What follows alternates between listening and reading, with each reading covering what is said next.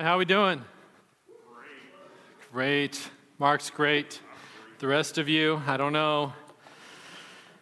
It's good to be back. My name's Chris. I'm one of the pastors. I had a little time off the last few weeks. Grateful for that. It's uh, good to be back with you, though, today.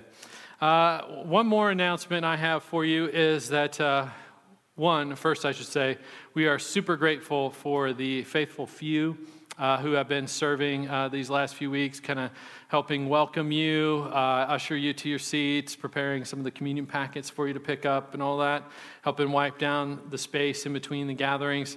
But uh, those faithful few could use uh, some help and some relief. And so, um, as you all are here, hopefully, as you start to feel uh, more comfortable as, as not only being here, but willing to re engage in serving, just want to challenge you and encourage you. Uh, we are a gospel centered community on mission here. Uh, we think the church is a family, which means that we all have a role to play. Uh, and so, as you're comfortable, as you're able, um, would want to put you in, a, in, an uncomfortable situation. If you're not ready for that, uh, we really could use a few more folks to volunteer, particularly with this gathering, uh, kind of serving as ushers and, and kind of door holders and welcoming folks in as they come in here. So, if you would be willing to do that, uh, I would actually like to ask you to right now grab your phone if you have a device with you uh, and go to redeemerbloomington.org and then click on the virtual connect card and then check the boxes for the teams that you would be willing to help out with hospitality greeting welcoming ushering uh, the utility team with kind of helping uh, in between the gatherings with wiping down high contact surfaces preparing the communion packets all that sort of stuff uh, if you're unable to do that, you could also send an email to info at redeemerbloomington.org to let us know about that. At this time, we don't have RK, Redeemer Kids, open yet, um, and we're, we're not, it's not only because there's not enough volunteers, but uh, definitely before we are going to be able to reopen RK, uh, we're going to need more volunteers there as well. So as we prepare and look ahead for when that day comes, we don't know. Um, uh, if you're willing to serve with Redeemer Kids, you can also check that box as well uh, to prepare for that. Uh, I want to thank you all for your faithfulness in giving. Uh, it's been super encouraging as a church uh, that even while we're scattered about, and obviously the, this room doesn't look like it used to look at 11 a.m. Uh, pre pandemic, uh, the giving has been exceptionally faithful, and we have been really blessed uh, by your generosity. Uh, and I just want to encourage you to keep it up. Uh, this church will only exist, other churches will only exist as long as their members and their regular tenders are faithful uh, in giving in that way. And so just encourage you to keep, keep that up. Well, in uh, the last battle, right, the final book in the Chronicles of Narnia, uh, Peter and Lucy and the others, uh, there at the end, they're, they're, they are confused. They have just witnessed the complete destruction of Narnia, and yet they now find themselves in a land almost exactly like it, only better. And you read there near the end of chapter 15, I believe, uh, it was the unicorn who summed up what everyone was feeling. I have come home at last. This is the land I have been looking for all my life, though I never knew it till now. The reason why we love the old Narnia is that it sometimes looked a little like this come further up, come further in. And as they begin right, running deeper and deeper into the country, they discover that no matter how far they go, no matter how far they go, there's always more ahead of them. The call kind of continues through that next chapter come further up, come further in. Now, now Lewis in that is giving us kind of a, a picture uh, of glory in the new heavens and the new earth, uh, and, and, pointing to the reality that there will be no end to discovering the goodness and the greatness and the glory of God for all eternity. We will never exhaust the facets of, of God's glory in eternity. But I think this call also uh, further up, further in, is also really at the heart of what the preacher of Hebrews is saying here in our text today, Hebrews 6 1 through 8. He's saying to us, even right here and right now, this side of glory, there is always more to explore in the gospel. There's always something more to uncover about the glory of Jesus and his love for us. Uh, he's calling his hearers, his readers, come further up, come further in. Uh, don't grow complacent, don't settle, don't grow cold and stale and stagnant. But keep going. Keep growing in the Lord. That's what we see Hebrews chapter 6, verses 1 through 8. I invite you to turn there in your Bibles and to stand with me for the reading of God's word. Hear the word of the Lord. Therefore, let us leave the elementary doctrine of Christ and go on to maturity, not laying again a foundation of repentance from dead works and of faith towards God and of instruction about washings, the laying on of hands, the resurrection of the dead, and eternal judgment. And this we will do if God permits. For it is impossible in the case of those who have once been enlightened, who have tasted the heavenly gift and have shared in the Holy Spirit, and have tasted the goodness of the Word of God and the powers of the age to come, and then have fallen away, to restore them again to repentance, since they are crucifying once again the Son of God to their own harm and holding him up to contempt. For the land that has drunk the rain that often falls on it and produces a crop useful to those for whose sake it is cultivated, receives a blessing from God. But if it bears thorns and thistles, it is worthless and near to being cursed, and its end is to be burned. This is the word of the Lord. Let's pray. Heavenly Father, we thank you uh, for the ability to, to gather today. Uh, we thank you for your word. And we thank you that even though your word says hard things uh, to us sometimes, um, your heart is to use those hard words to make us um, your people, to make us your people who enjoy you more, who live for your glory in every way.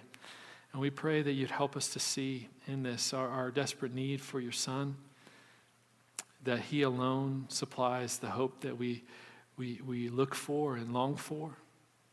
And Lord, that, that there is always more to uncover in looking into the gospel of how He has lived for us, died for us, and been raised for us, and is even right now interceding for us, Lord. Holy Spirit, would you convict us where we need to be convicted? Would you warn us today where we need to be warned? And would you give us assurance where we need assurance of our standing with you? Pray all of this in the name of Jesus. And all of God's people said, Amen. You may have a seat.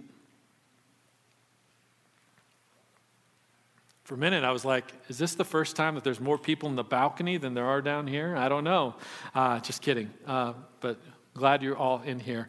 Uh, in this passage, we see a, a word of exhortation uh, a word of warning, and in the end, we're going to uncover kind of a word for us in all of this. First, uh, we see a word of exhortation. Right? The passage begins with, with a word of encouragement to go on to maturity or to go on to perfection, as it says in the old King James, right? That we are to, we're to keep growing until that day where we stand face to face with Jesus in glory and we are perfected. We are glorified and united with him forever and ever there. Uh, it is a continuation of this thought that we looked at last week about the need to keep growing in the faith. Uh, one pastor had shared an illustration that, that life is uh, like a down escalator. That all of life is, is like a down escalator. And I don't know about you, uh, maybe in your younger, more rebellious years, I don't know if you ever tried to run up a down escalator. Has anybody ever done that? Yes, okay, right? And so you know what happens, right? If you're running up the down escalator and then at some point you stop running, you don't just stay at that same level, right? You immediately begin descending backward and downward to where you came from. And life is sort of like a down escalator. Like I, I took two years of French in high school, and, and then I took uh, four semesters, four more semesters of French in college.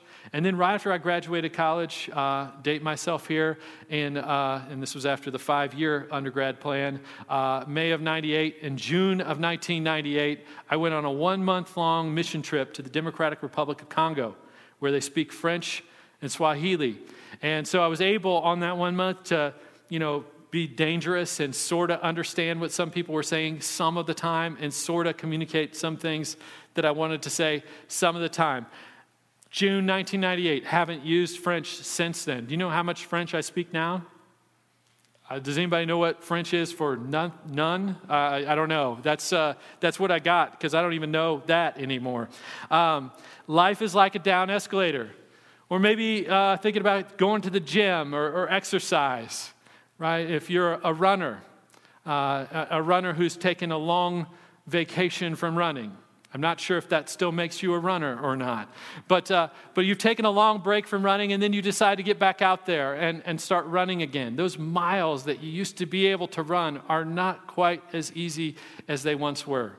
Uh, the pace is not quite at the same place it was before you, you took that long break. Or, or if you're lifting weights, right? Uh, you, you get out of that routine. You don't just jump right back in the gym at the same weight and the same reps that you were doing, uh, you know, 16 years ago.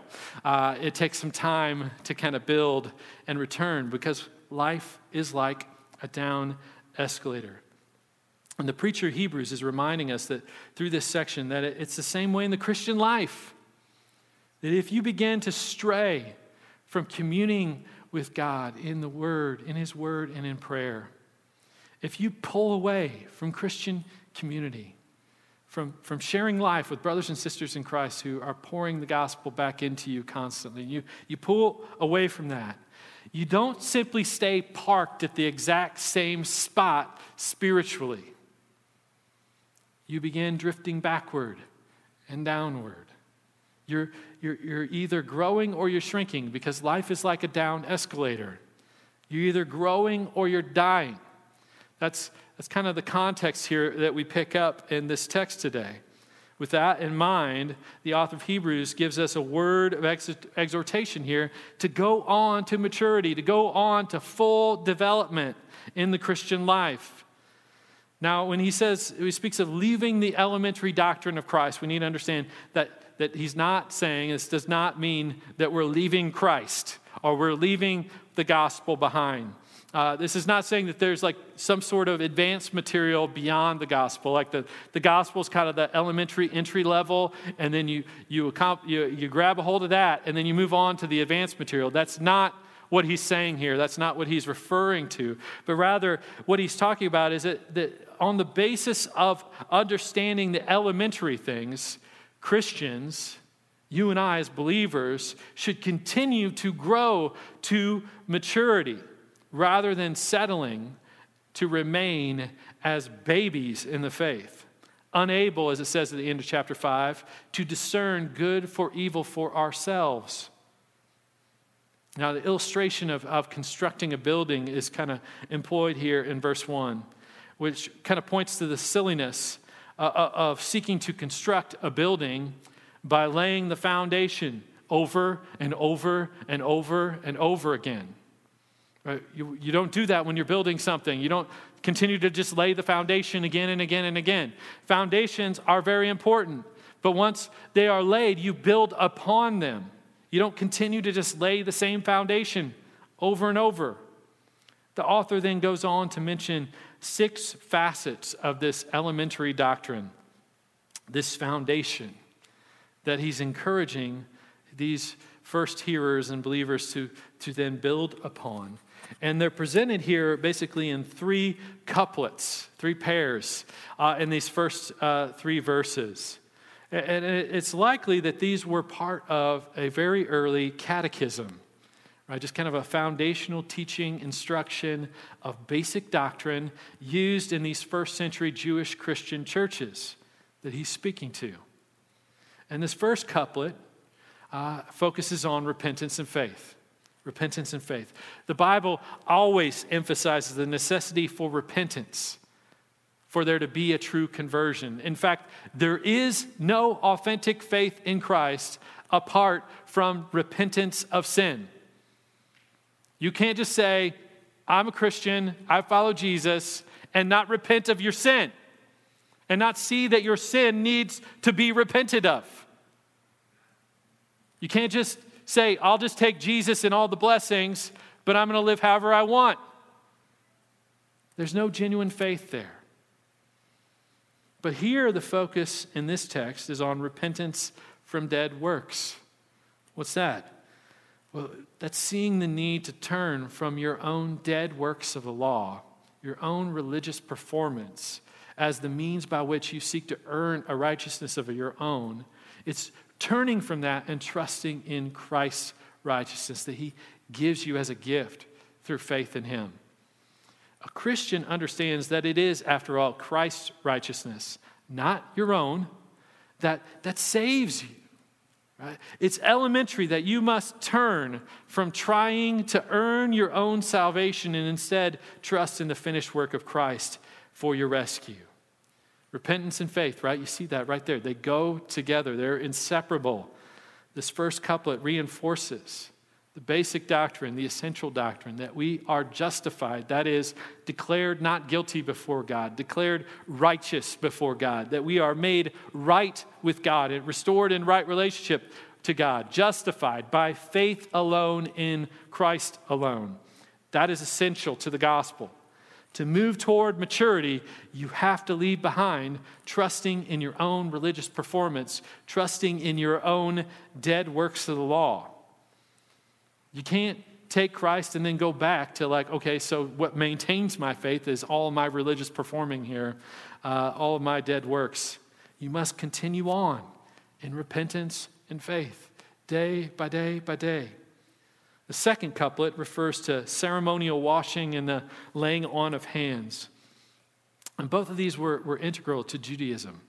Right? Again, the author of Hebrews, who's he writing to? He's writing to first century Jewish Christians. He's speaking to Jewish Christians. This is their background, this is what they've come out of.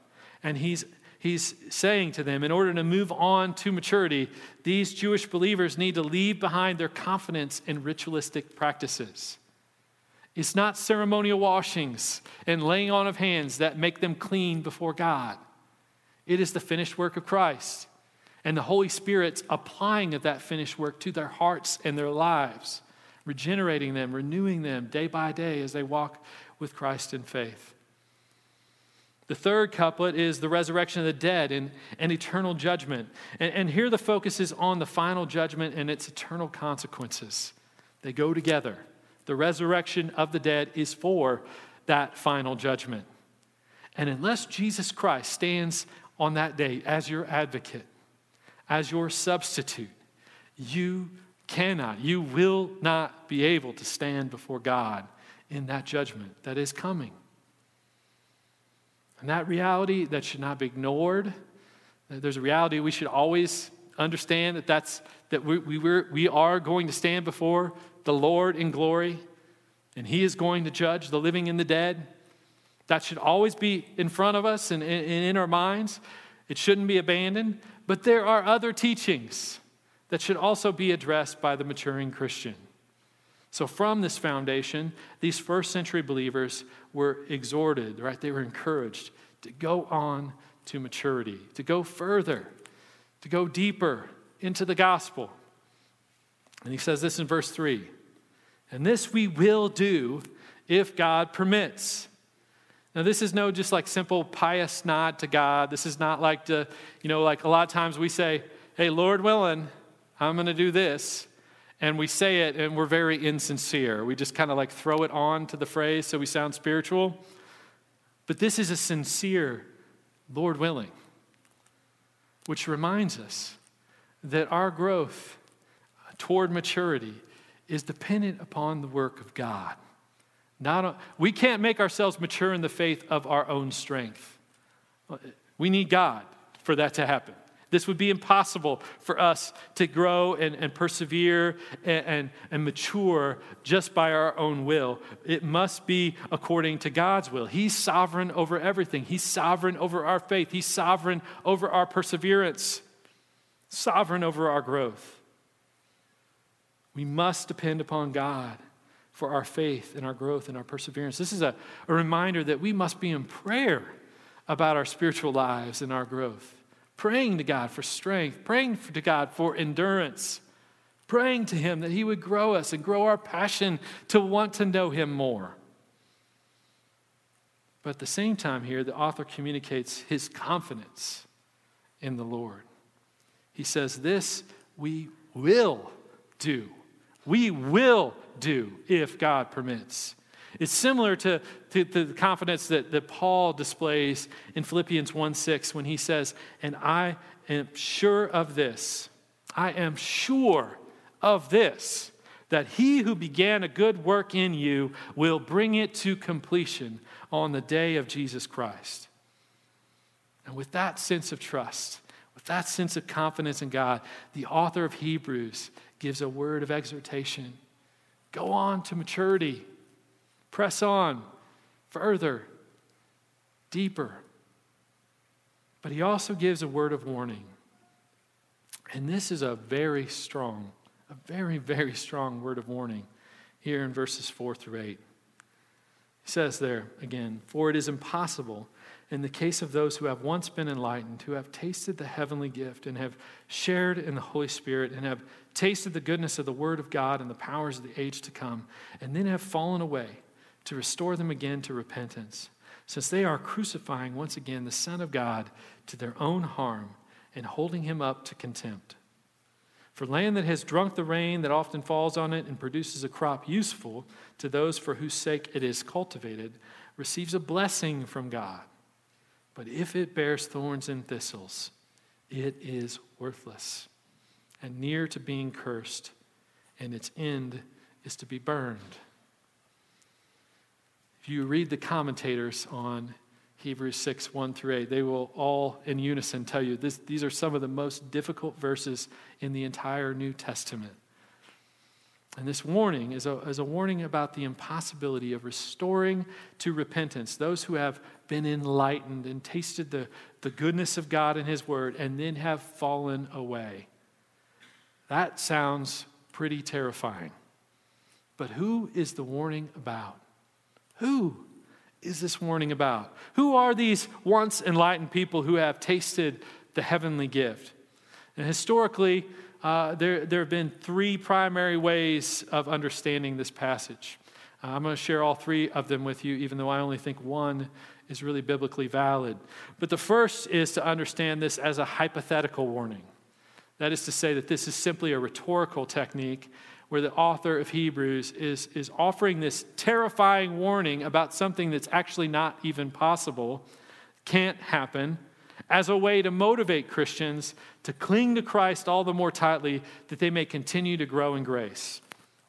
Now, the problem with that is that it makes absolutely no sense. For one, uh, the passage at face value does not seem to be talking about something that's hypothetical. The tone here uh, does not seem to be, be mentioning something that's not possible, uh, that's hypothetical.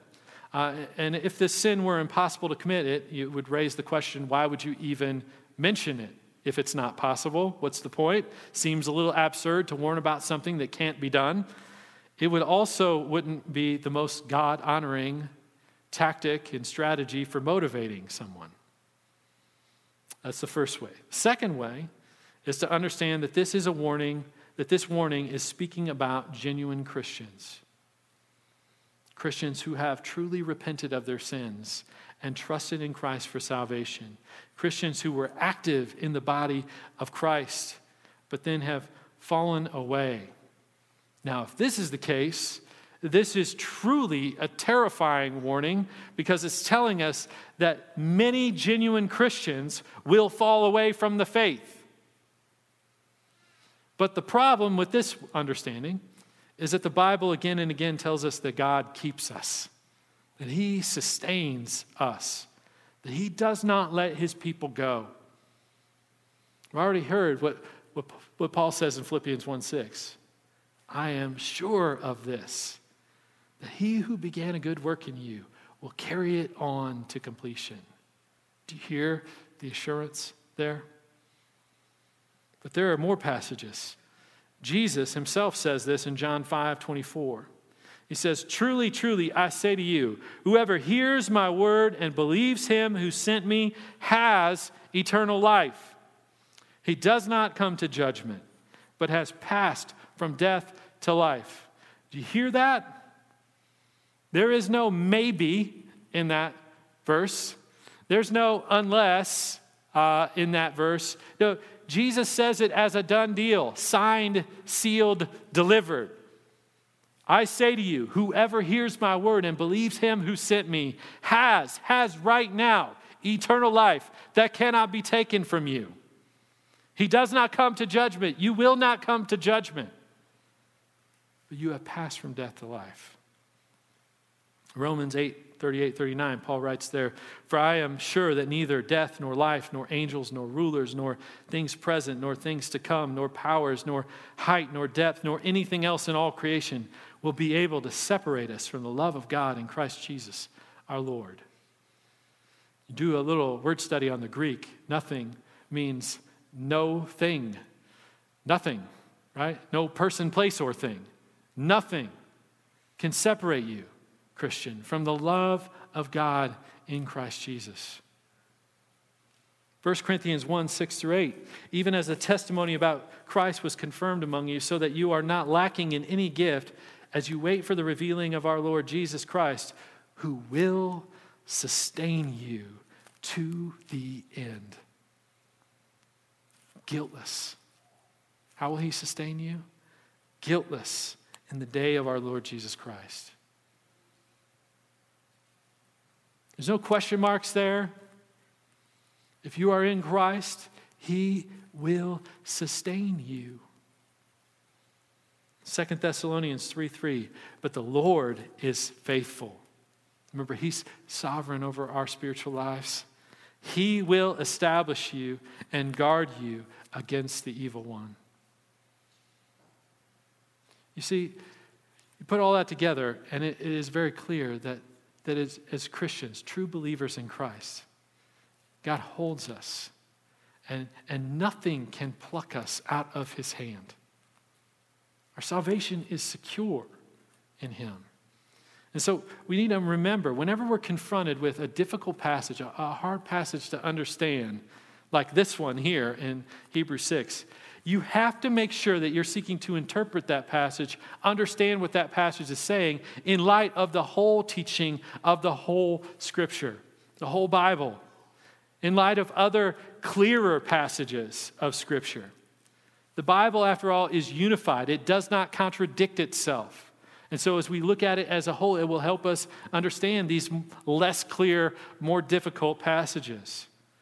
And so, by looking at the whole Bible, we can know that this warning is not, it's absolutely not addressing genuine Christians losing their faith. Because other passages of the Bible very plainly, very clearly tell us genuine faith in Christ cannot be lost.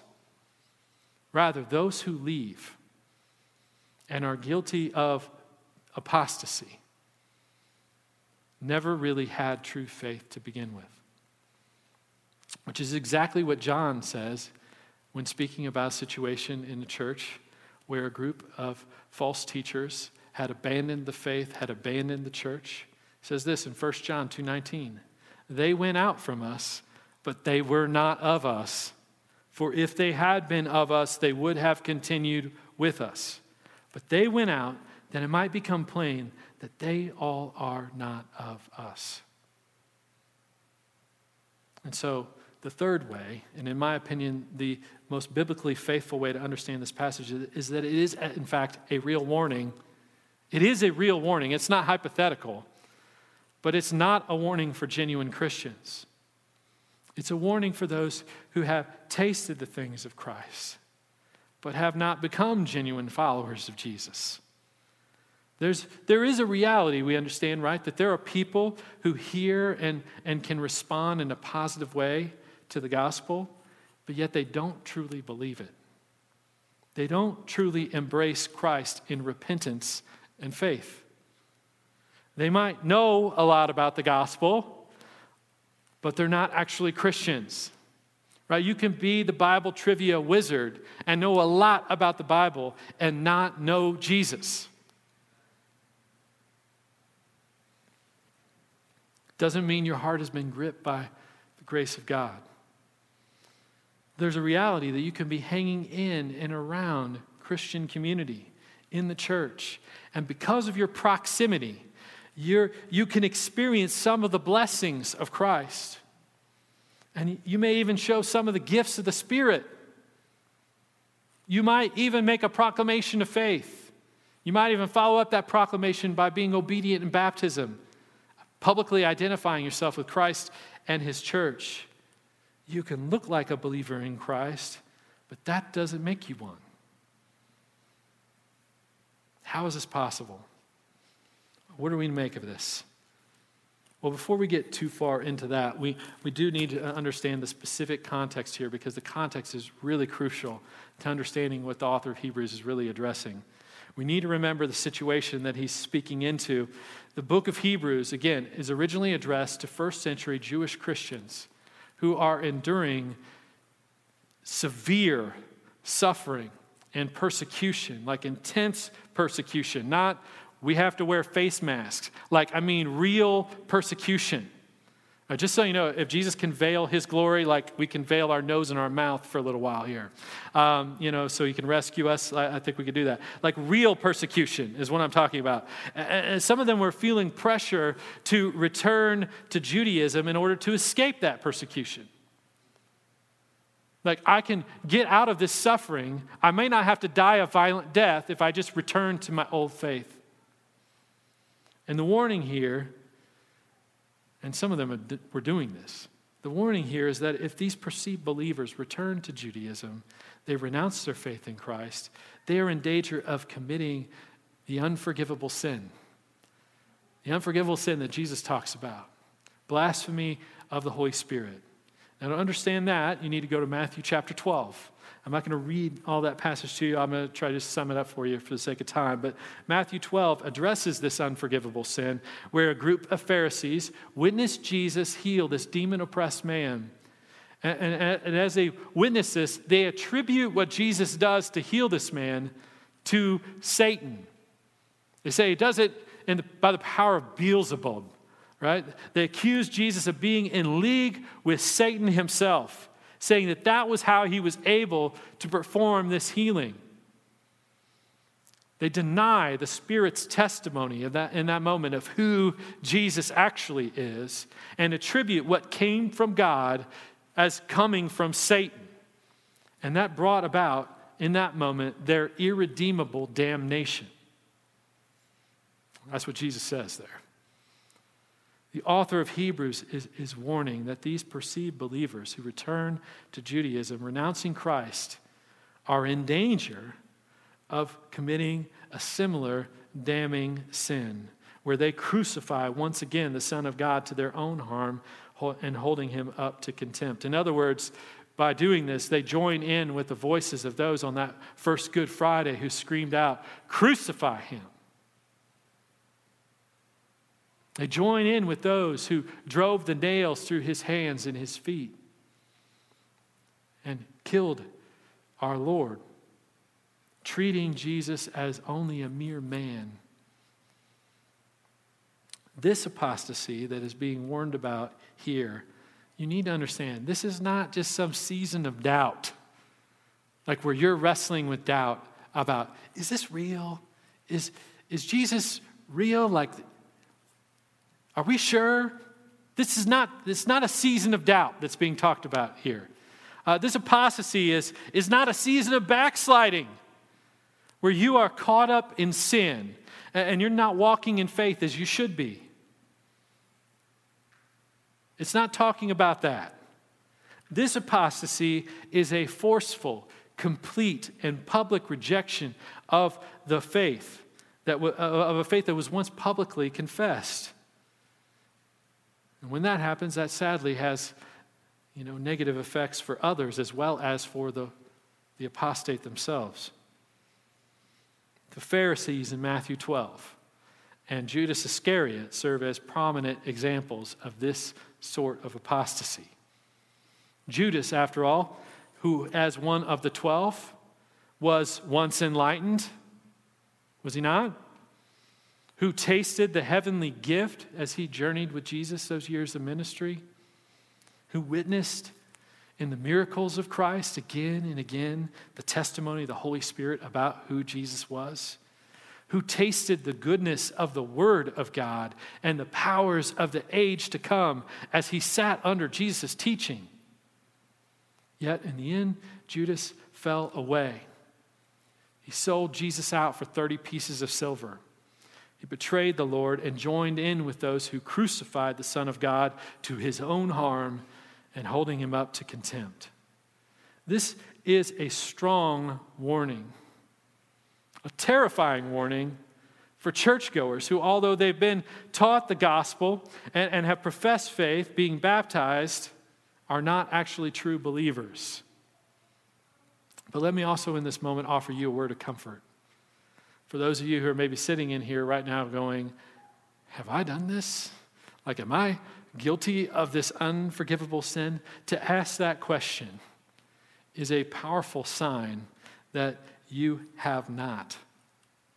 And that even if you've been in a dark season spiritually and you're not where you should be with the Lord, you, you are still able to repent. You are, you are by no means outside the bounds of God's grace. In fact, think about the context of this warning. This warning is not issued by the preacher of Hebrews as a, you guys are out, sorry, suckers.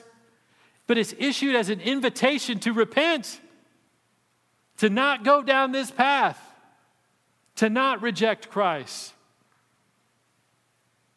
but to return to Him to give your hearts fully to Him, to repent and trust in Him, and, and, and know assurance, and know peace, and know life that cannot be taken from you in Him. What are we to do with this? Right? After all, this, this is, there is in this a word for us a word for us. And, and this word for us in our time, in our place, our context, is also both an exhortation and a warning. I don't know if, if you're familiar, if you've seen this, but there was a, a, a study that was just recently released by the Barna Group about church engagement kind of during the pandemic that was just put out, came out in early July. And according to that study, 32% of churchgoers have stopped attending church during the pandemic.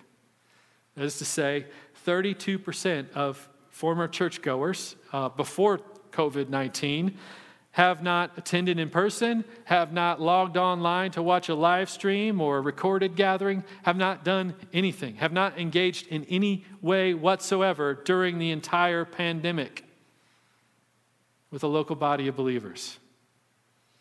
That study also revealed that only 35% have faithfully and only attended their pre COVID church during this season, while others have kind of used it as the opportunity to kind of like, you know, like the buffet. I'm going to listen to this celebrity preacher and this preacher over here and, and kind of consume a little bit different things. The good news, I would say, with that, you know, I'm not trying to shame anyone here, is that 68% of folks have remained, that's two thirds, uh, I'm not great at math, but I can do this math uh, when it's real simple. Two thirds have kind of remained spiritually engaged through this season, but one third of churchgoers I've just checked out.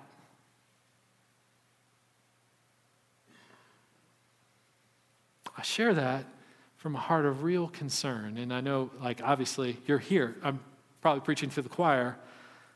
But you know people. The enemy would love nothing more than to isolate us, separate us, separate Christians in this season, to make us feel alone, to discourage us, to sow seeds of doubt. We need Jesus and we need his church. We need our brothers and sisters to help stir us up to, to love and good works, as we'll read about in Hebrews chapter 10. We need one another. We need accountability and encouragement uh, from one another to persevere in the face of suffering and hardship, no matter what sort of suffering and hardship it might be. But hear this warning not as a sentence of doom and judgment, but as it is in the text, I think, a call to repentance to return to the Lord, to return to his people, to press in deeper and deeper and deeper into the word and into prayer, to go on to maturity. I just check out and think we're going to stay where we were and we'll resume when it's convenient. remember that, that Hebrews is one letter, right? Or as we've said several times throughout the series, it's, it's more like one single sermon. And, and that sermon doesn't end here with this gloomy warning. There, there's more to the message to come. This, this isn't the heart of the message. The message is that, that Jesus is so much greater. That's the heart of the message. He's so much greater than any hardship, any suffering, any season of, of doubt or sin or, or, or struggle that we can go through. He's so much greater. The message is that Jesus delights. He delights to draw near to us at all times and especially in our time of need. How do we know that? We look to the cross and we see that it's Jesus' delight to lay aside the glories of heaven, to make himself nothing, to take on a human nature along with his divinity, to come and live the life, the sinless life that we never could, and die the death that we deserve for our sins in our place on the cross not begrudgingly, but for the joy that was set before him. He delights to draw near to us in our sin, in our suffering, and to bring us in. The heart of this passage is that there is so much more of Jesus to know and to enjoy. There's so much more of the gospel to explore. There is absolutely no end to it. So many facets to the gospel that for all eternity we will never exhaust looking at all of them. Passage ends with an illustration here in verses 7 and 8. It says, for, the, for land that has drunk the rain that often falls on it and produces a crop useful to those who, for whose sake it is cultivated receives a blessing from God. But if it bears thorns and thistles, it is worthless and near to being cursed and its end is to be burned. This is an illustration, again, of the, the warning of apostasy that's being talked about here. And it's an invitation to look at your life. What is the fruit of your life? What is it saying about where you're at? How, how your relationship with Jesus really is? Is there fruit in your life? Be encouraged, Christian. If it's thorns and thistles, though, repent. Ask yourself, as the world looks at you, are, and, you, and they see you as the picture of the kind of people that Jesus makes, is that a good thing? This illustration is given that we might search our hearts, that we might cling to Christ. But it's also, it's also a real word of hope in this. Like what it's telling us here is that the same life giving rain of God's word and grace, it falls on all of us in the worshiping community. And if we will abide in it, if we delight in it, it will bring forth fruit and we will be blessed. If we don't, there is only a curse. It's not unlike what, what Jesus kind of talks about in the parable of the sower in Matthew 13. The call here for us, I think, is to be people who look to Jesus, who press into Jesus and his people, people who seek to do, as it says in Philippians 2 12 and 13, work out your own salvation with fear and trembling, for it is God who works in you both to will and to work for his good pleasure. Now, that verse is not a call to rely on your own dead works. That verse is not saying, get busy making your faith happen on your own.